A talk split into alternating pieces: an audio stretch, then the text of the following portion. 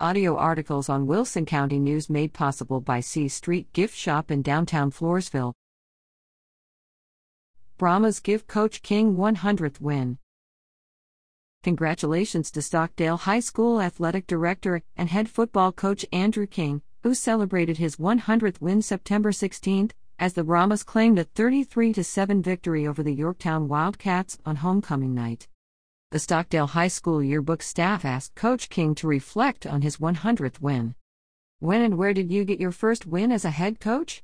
My first win came on August 27, 2004, in my head coaching debut as a head coach here in Stockdale.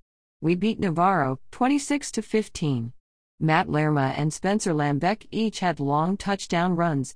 Eric Bosanko scored and John Acuna returned an interception for a touchdown in that game. What other districts did you get your head coach wins at? My only two head coaching spots have been in Stockdale and Poth. How does this win compare to getting your first one? It definitely ranks way up there. It brought so many great memories of all the great kids and coaches that helped me get here. I've been blessed to be around a lot of great people along this ride. Any other wins that are just as significant? Been lucky to have a lot of great wins, but one that sticks out is our playoff win over Cole in 2007.